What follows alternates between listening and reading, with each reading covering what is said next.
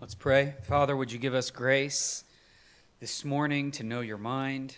Would you give us the ability to peer into your word as we consider how God the Father speaks to God the Son on this Father's Day? May each of us look to you as Father.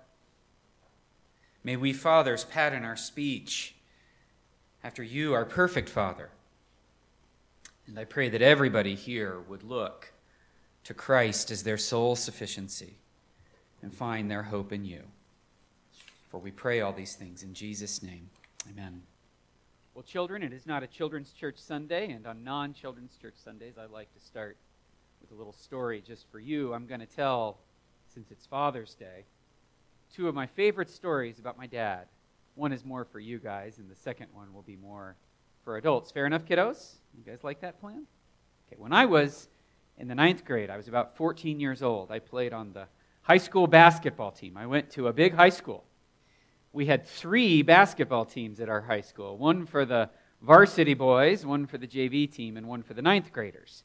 And I was a ninth grader, and I played, of course, on the ninth grade team. One Saturday morning, it was an early Saturday morning game in January, and it was cold. We had a game, and after the game was over, I was a bit curious because I didn't get to play in the game. Now, I didn't play a lot in the games because I was a backup, but I usually got to play every game, and I didn't get to play at all. After the game was over, the coach gathered the team together, and the coach of the varsity team came into the locker room, which was unusual. This was the big boy coach. And he said, Guys, we have a thief in our midst. Apparently, somebody had stolen something from the locker room. And the coach said, Which one of you would like to confess to being the one who stole? And of course, everybody's kind of looking around at each other, wondering who the thief would be. And the coach said, All right, all of you can leave except for Greg Baker. Uh oh. when all the players left, the two coaches accused me of stealing from one of the other players. Now, children, I need to make a confession to you. I did a lot of bad things when I was a kid, but I did not steal anything that time, okay? Well, it took a while, and I pled my innocence. My dad was waiting outside in the parking lot. I got in the car and I was upset. My dad said, Why did it take you so long to get out? And I told my dad everything that had happened. And he said, I'll take care of it. And I said, Okay. That night, the varsity team had a game. My dad walked onto the basketball court before the game and said to the coach, I'd like to have a word with you. And the coach said, Can I talk to you after the game? And my dad said, Sure. Well, my dad, children, had this hair. It was silvery white, it stood out. Even as a young man, he had silvery white hair. And my dad took his seat directly behind the coach. All game long, all I could see was my dad staring straight at the head coach. And I thought, oh no, that coach is in for it. I've been in this situation many times. and I know what he has coming. After the game was over, my dad met with him. My dad said hardly a word to me about it. On Monday, the coach came in and apologized to me in front of the team. Now, children, I got a question for you. Do you think it felt really good or really bad to know that my dad was on my side? That felt really good.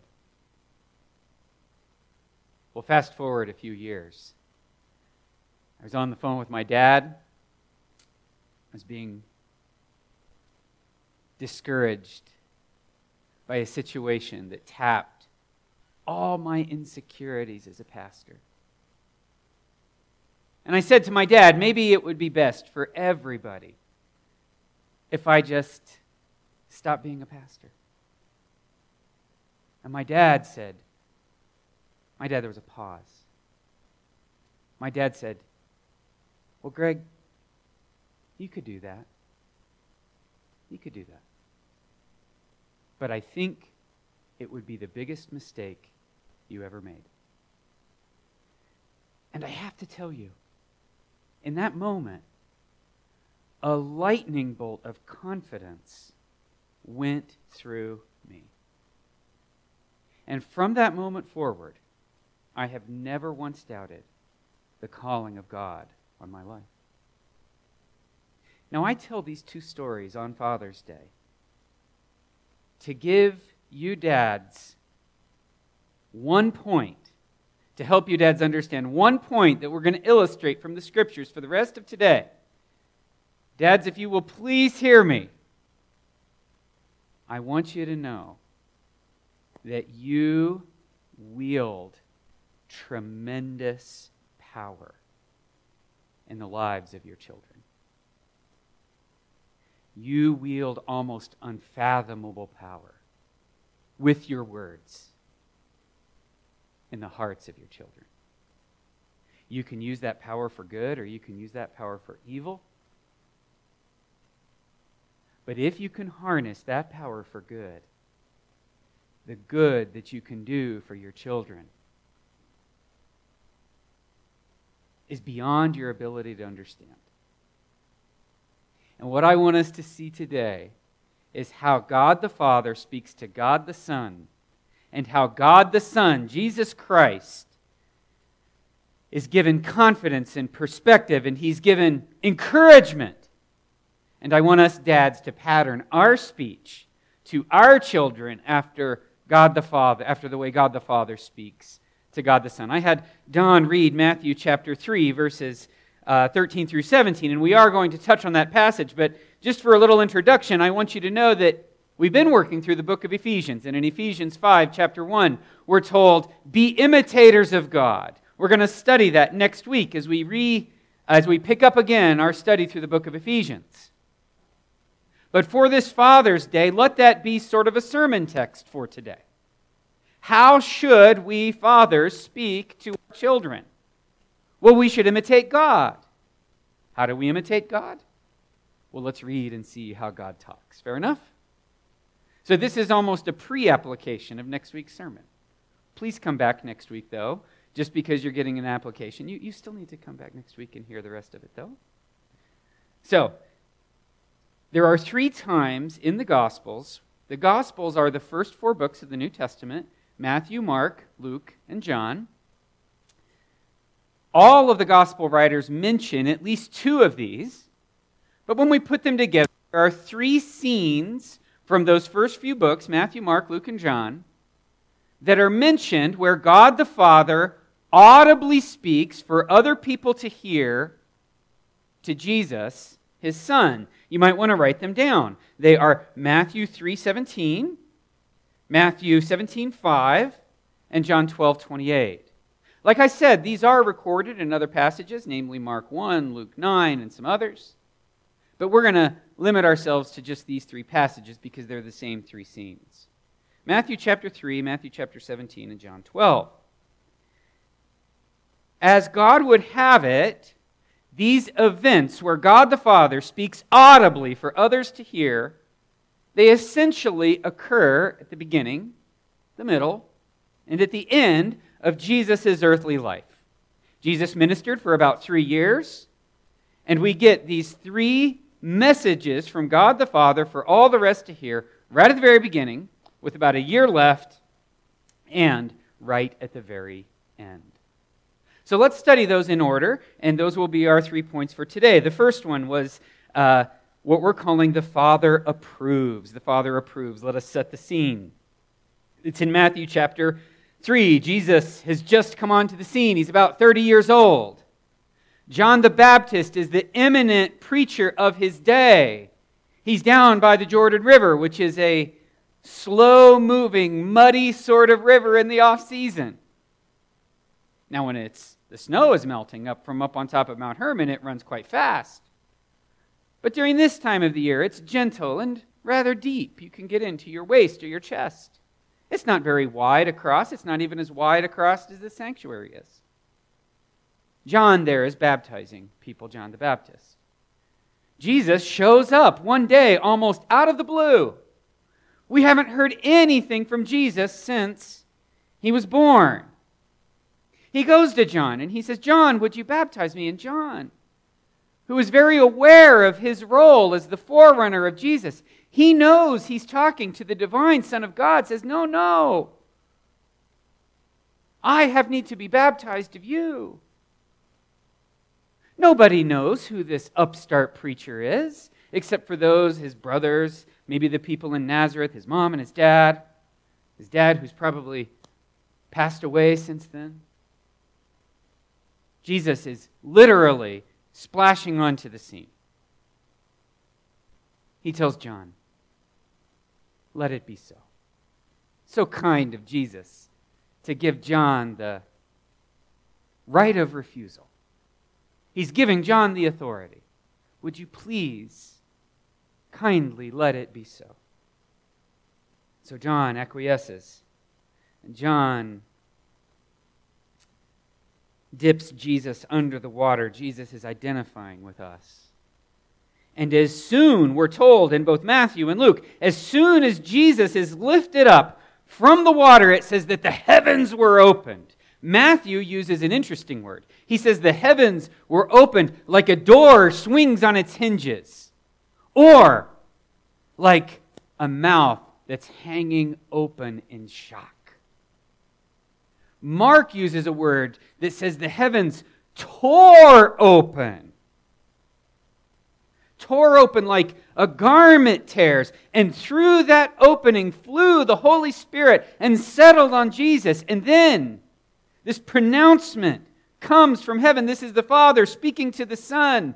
This is my beloved Son.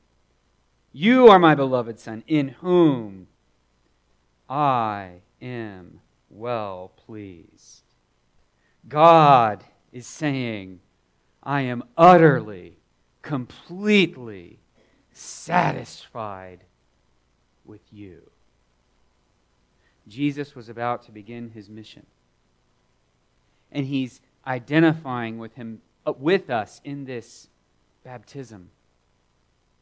And God, for all around to hear, thunders forth his approval. Now, like with anything that the Father and the Son does, this is really significant. In Psalm chapter 2, verse 7, we're told, Kiss the Son. Kiss the Son whom God loves. Or in Isaiah 42, verses 1 through following, you definitely want to circle that one because this is the servant of the Lord on whom the Spirit rests, the one in whom God is pleased. And right here we're told, that God is so pleased and approving of his son and the mission that he's about to go on and what he's about to do. Jesus stands at the, at the beginning of this journey. And here, right here at the very beginning, God shouts, he thunders his approval to his son. One might think that Jesus didn't need this approval.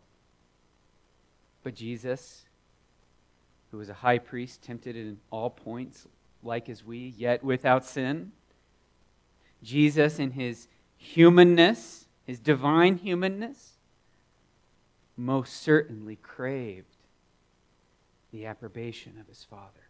He most certainly wanted to hear, Well done. He most certainly wanted to hear, You're doing so well. How many of you remember back when you were a kid?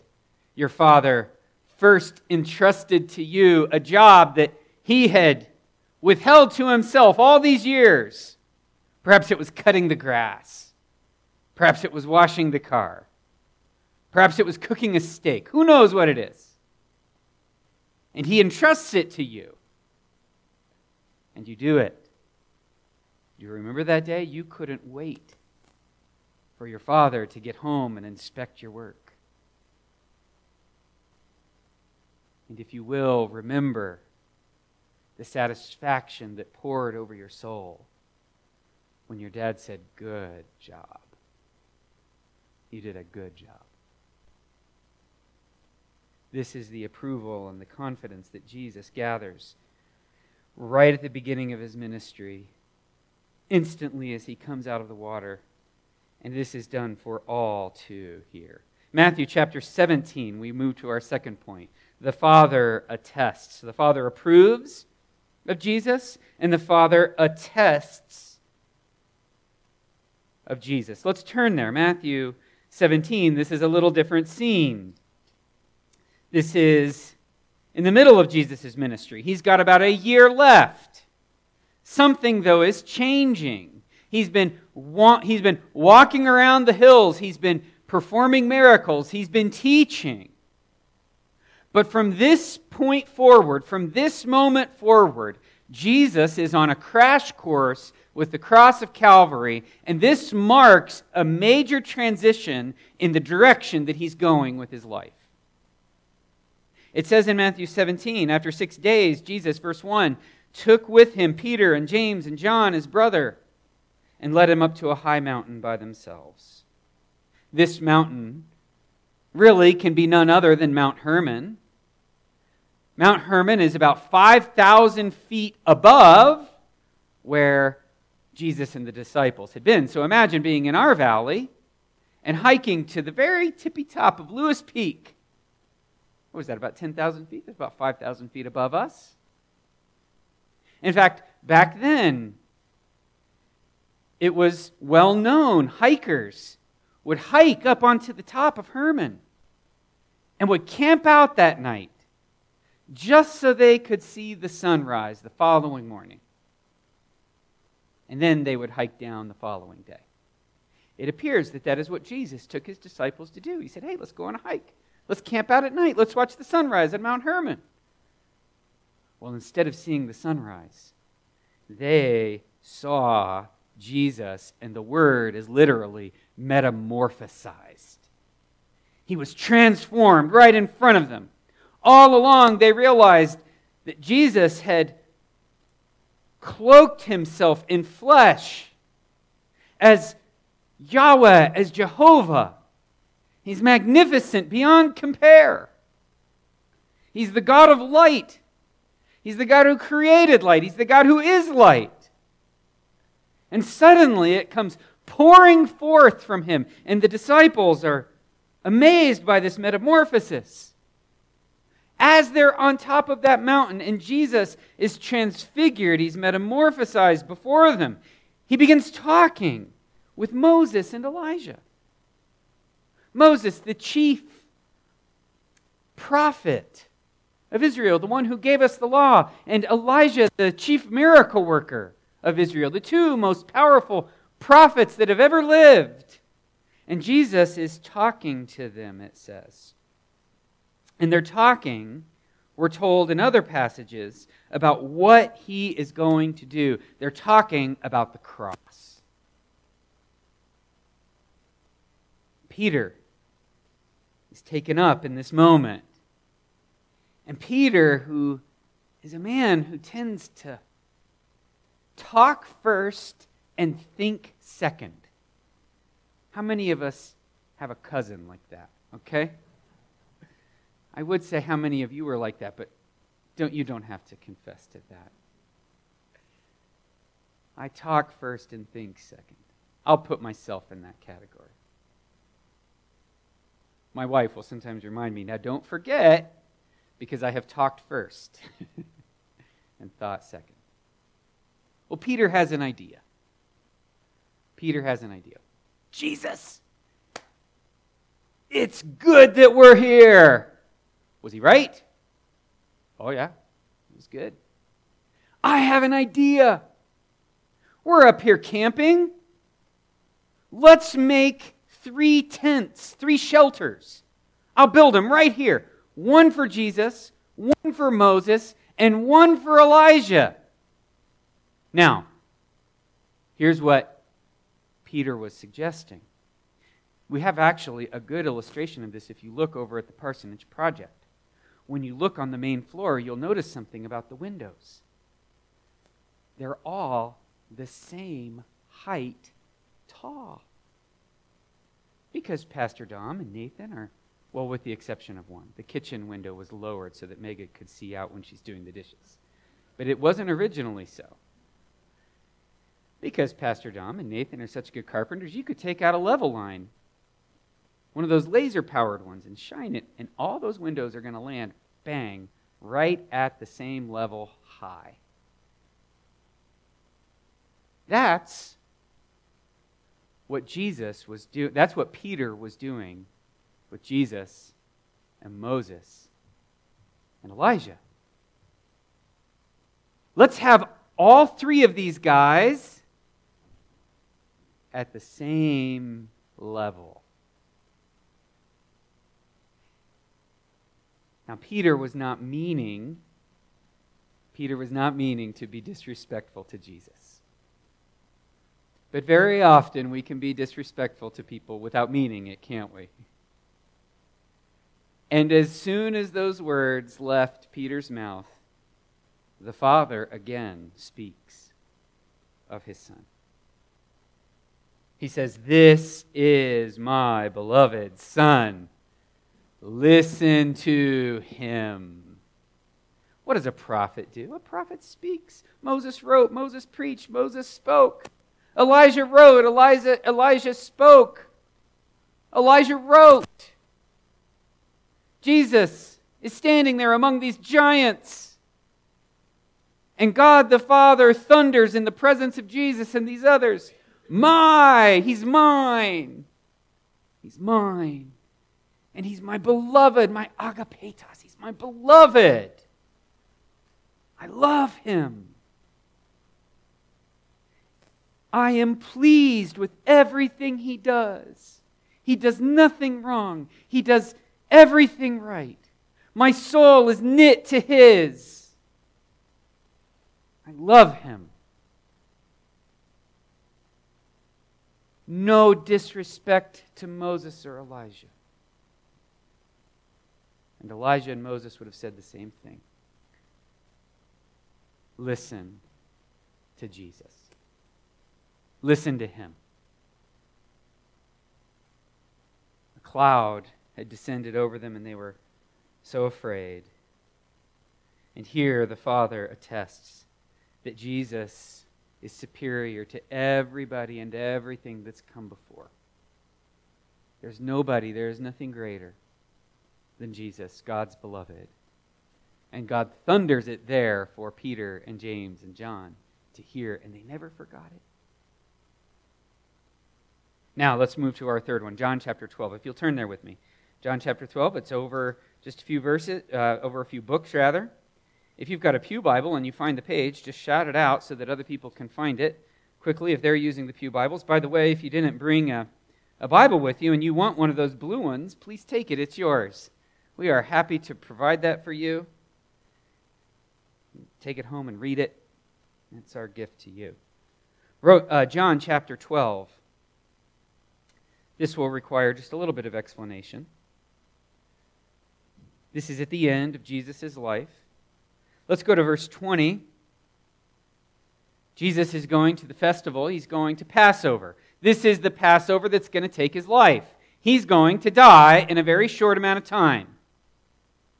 It says that at that festival, at that worship feast, verse 20, among those who went up to worship at the feast were some Greeks.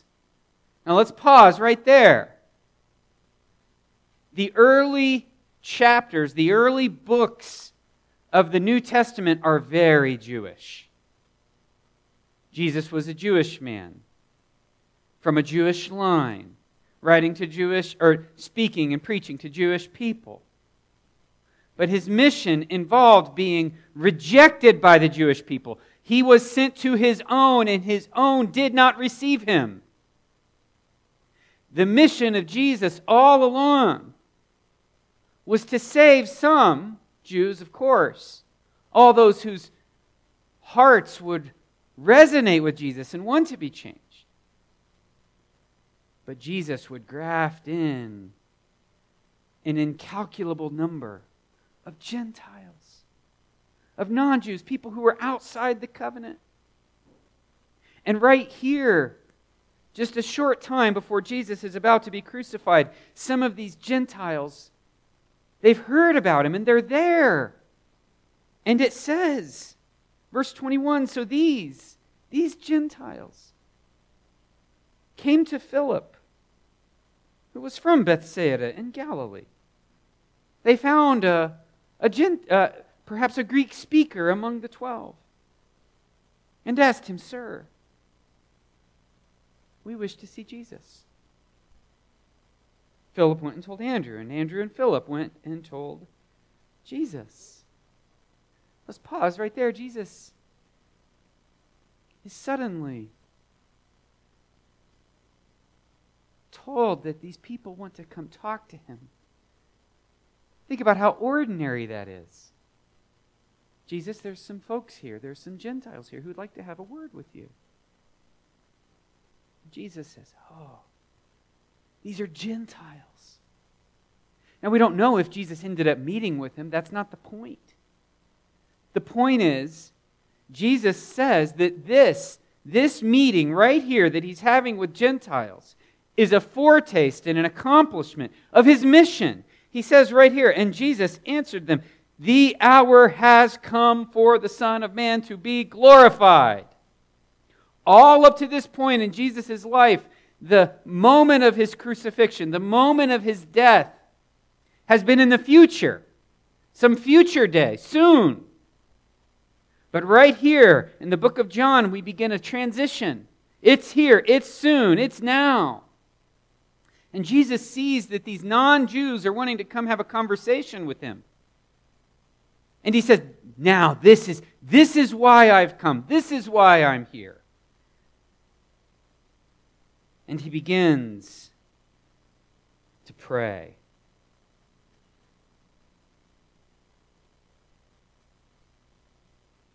Jesus says, If anyone serves me, he must follow me.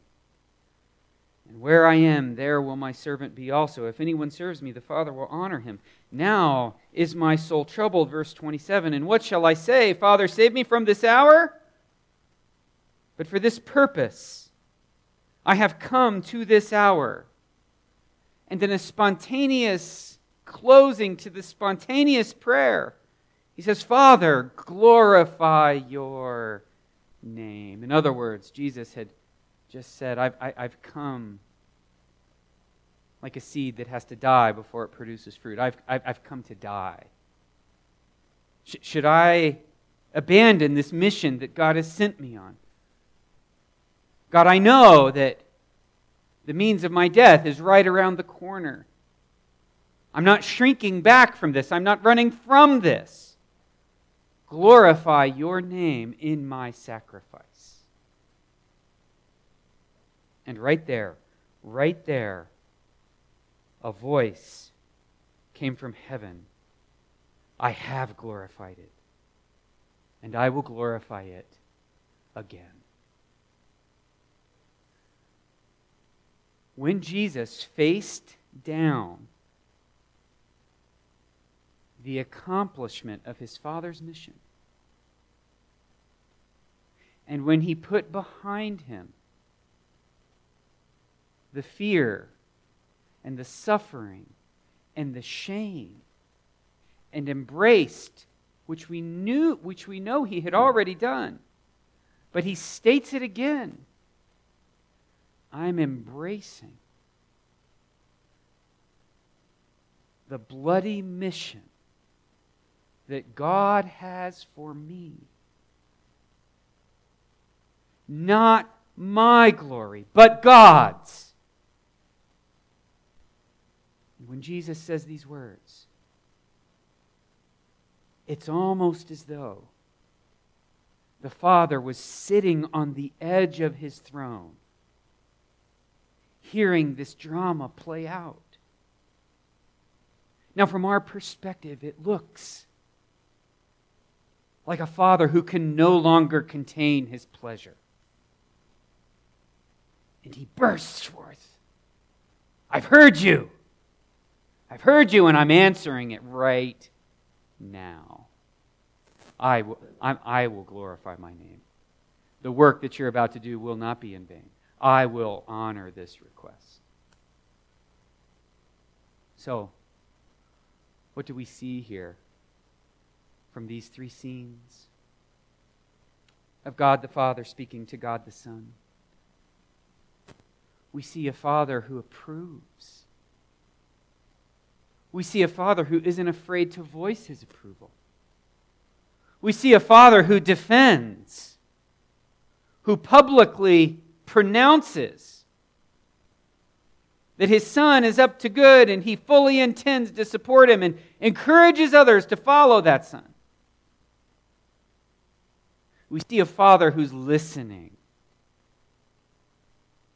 And when his son earnestly desires to do the will of the Father, there's immediate approval, an immediate push.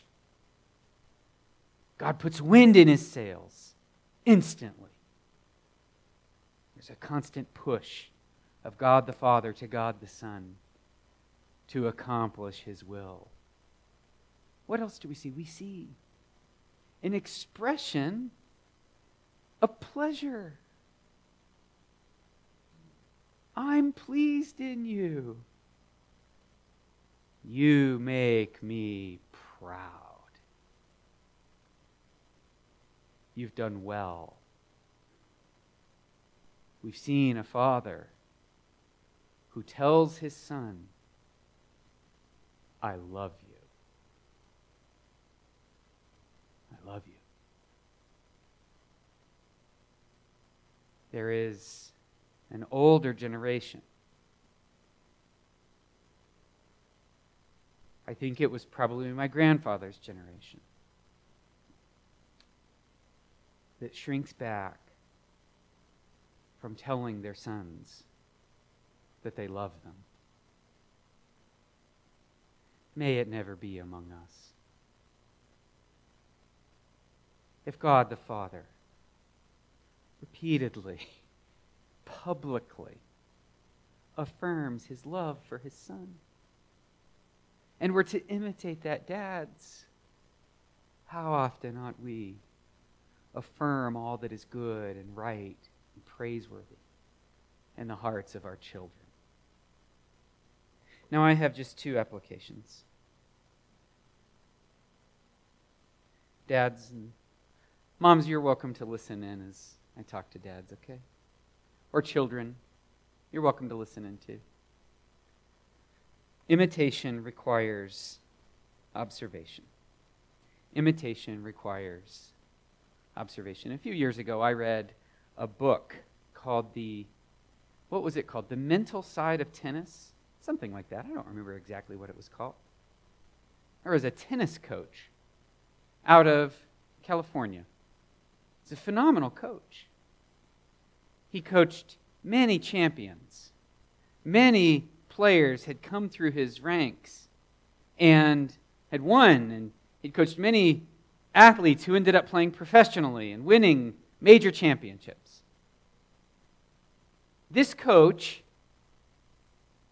never actually gave verbal instruction. He would never say, I want you to hold the racket like this, or I want you to move around the court like this. You know what he would do when we have a young student? He would, he would have them sit in front of him, and he would say, I want you to watch how I hit this ball. And he would just move over and he'd say, Now you do your best impersonation of me. And he'd, whack a forehand, whack another one, whack a third one. And then he'd tell the student, All right, your turn. You be me. And he said it was remarkable how the student, how the athlete picked up on the tiniest little nuances of the coach simply by observation. Simply by observing to mimic what he saw. Now, dads, the same holds true as we wield this enormous power in the lives of our children. The only way we are going to speak love and kindness and mercy into the lives of our children is if we're immersed in the loving kindness of our Heavenly Father. We read passages like Romans chapter 5, verse 1 having been justified by faith, we have peace with God through our Lord Jesus Christ. And we say to ourselves, uh, I'm at peace with God. I have peace right now. I'm justified right now, not by my own good works. We read Romans 8 and realize there's no condemnation for us. We read Ephesians chapters 1, 2, 3, and we read of all the affirmations that God makes of us. We go to the Psalter and we see that God surrounds us with shouts of deliverance. And we hear how God talks of us in our presence, how God talks to us. And we immerse our minds with how God talks to us. And yes, there are times when our children go astray and they need a correction. How has God corrected us in the Word? How has God directed us to put us back on the right path? He's done so lovingly and kindly. He's done so gently. And I can tell you, it was probably only after He'd given you many, many gentle nudges that He maybe gave you a firmer one. And so, men, immerse yourself in how God speaks of you so that you can transfer that to how you talk to your children. Now, I have a second application, but don't put it up on the screen if you haven't already. Okay? Maybe you already have, but okay, good. Now, I'd like to make an observation, okay? Every dad I talk to under the age of 40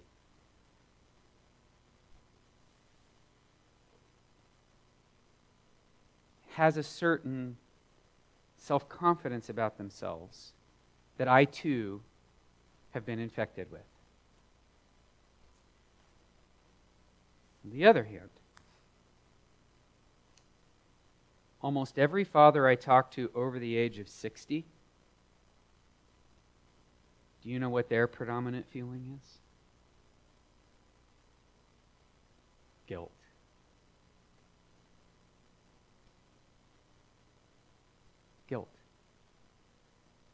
Shame. I must have blown it somewhere. They think back on all the missed opportunities or the failures.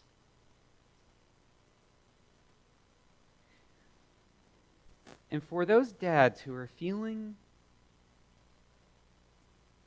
like that second category, I have a message for you. Imitation can begin anytime. I don't care how old you are. Do you know who spots change in you first? Even before you see it, even before your wife sees it, I guarantee if you start changing, your kids will be the first to spot it and your kids will be the first to appreciate it. Imitation is never too late to begin. Let us remember it is never, ever too late to speak as God speaks. You say, Pastor, I've, I've blown it. I messed up. My kids are adults, they're out of the house now. I, I can't get it back. Well, Maybe you can't, but God can. And so you confess that, and you turn that over to the Lord, and you tell the Lord, i I'm going to start patterning my speech with my kids after you. I'm going to marinate in the truths of the gospel and the affirmations that you've given about me as your son. And by your grace, I'm going to start speaking to my children the way you spoke to your son. Kids will start to notice a difference.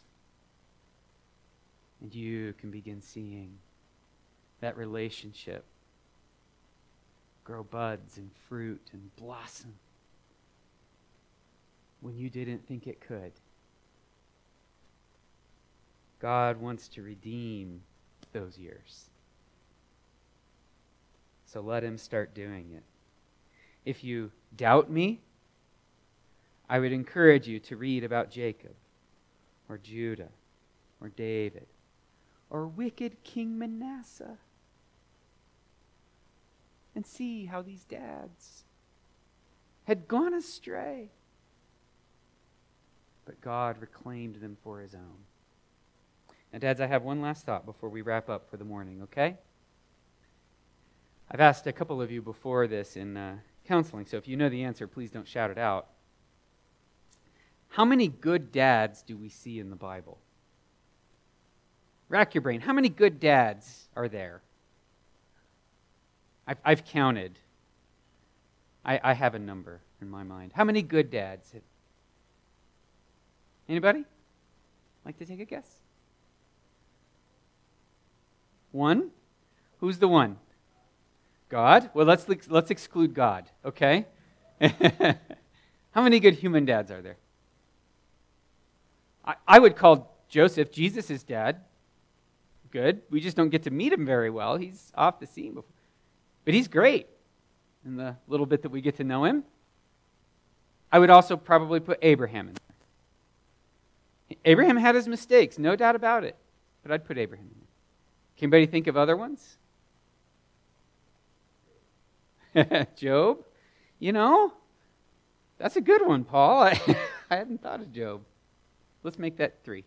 Okay, my number was two, now it's three. The point holds, though we don't have a lot of good human examples, do we? What we have to do is ask ourselves why? Why didn't God fill the pages of Scripture with great dads? It's simply so we would direct our minds to God the Father, our Heavenly Father, and let Him be our pattern. So let us do that with courage and boldness and grace this week. Let's pray. Father, thank you so much for our time here today. Thank you for the opportunity to learn and worship. Lord, for any dads in here feeling totally overwhelmed by guilt, restore them. Give them confidence that their change will not go unnoticed by you. Give them contentment and satisfaction, the kind of contentment and satisfaction that you have in Christ. Lord, I pray that you would so thoroughly change us by the gospel and by our relationship with you that our speech to our children would have a dramatic quality of godliness. For we pray these things in Jesus' name. Amen.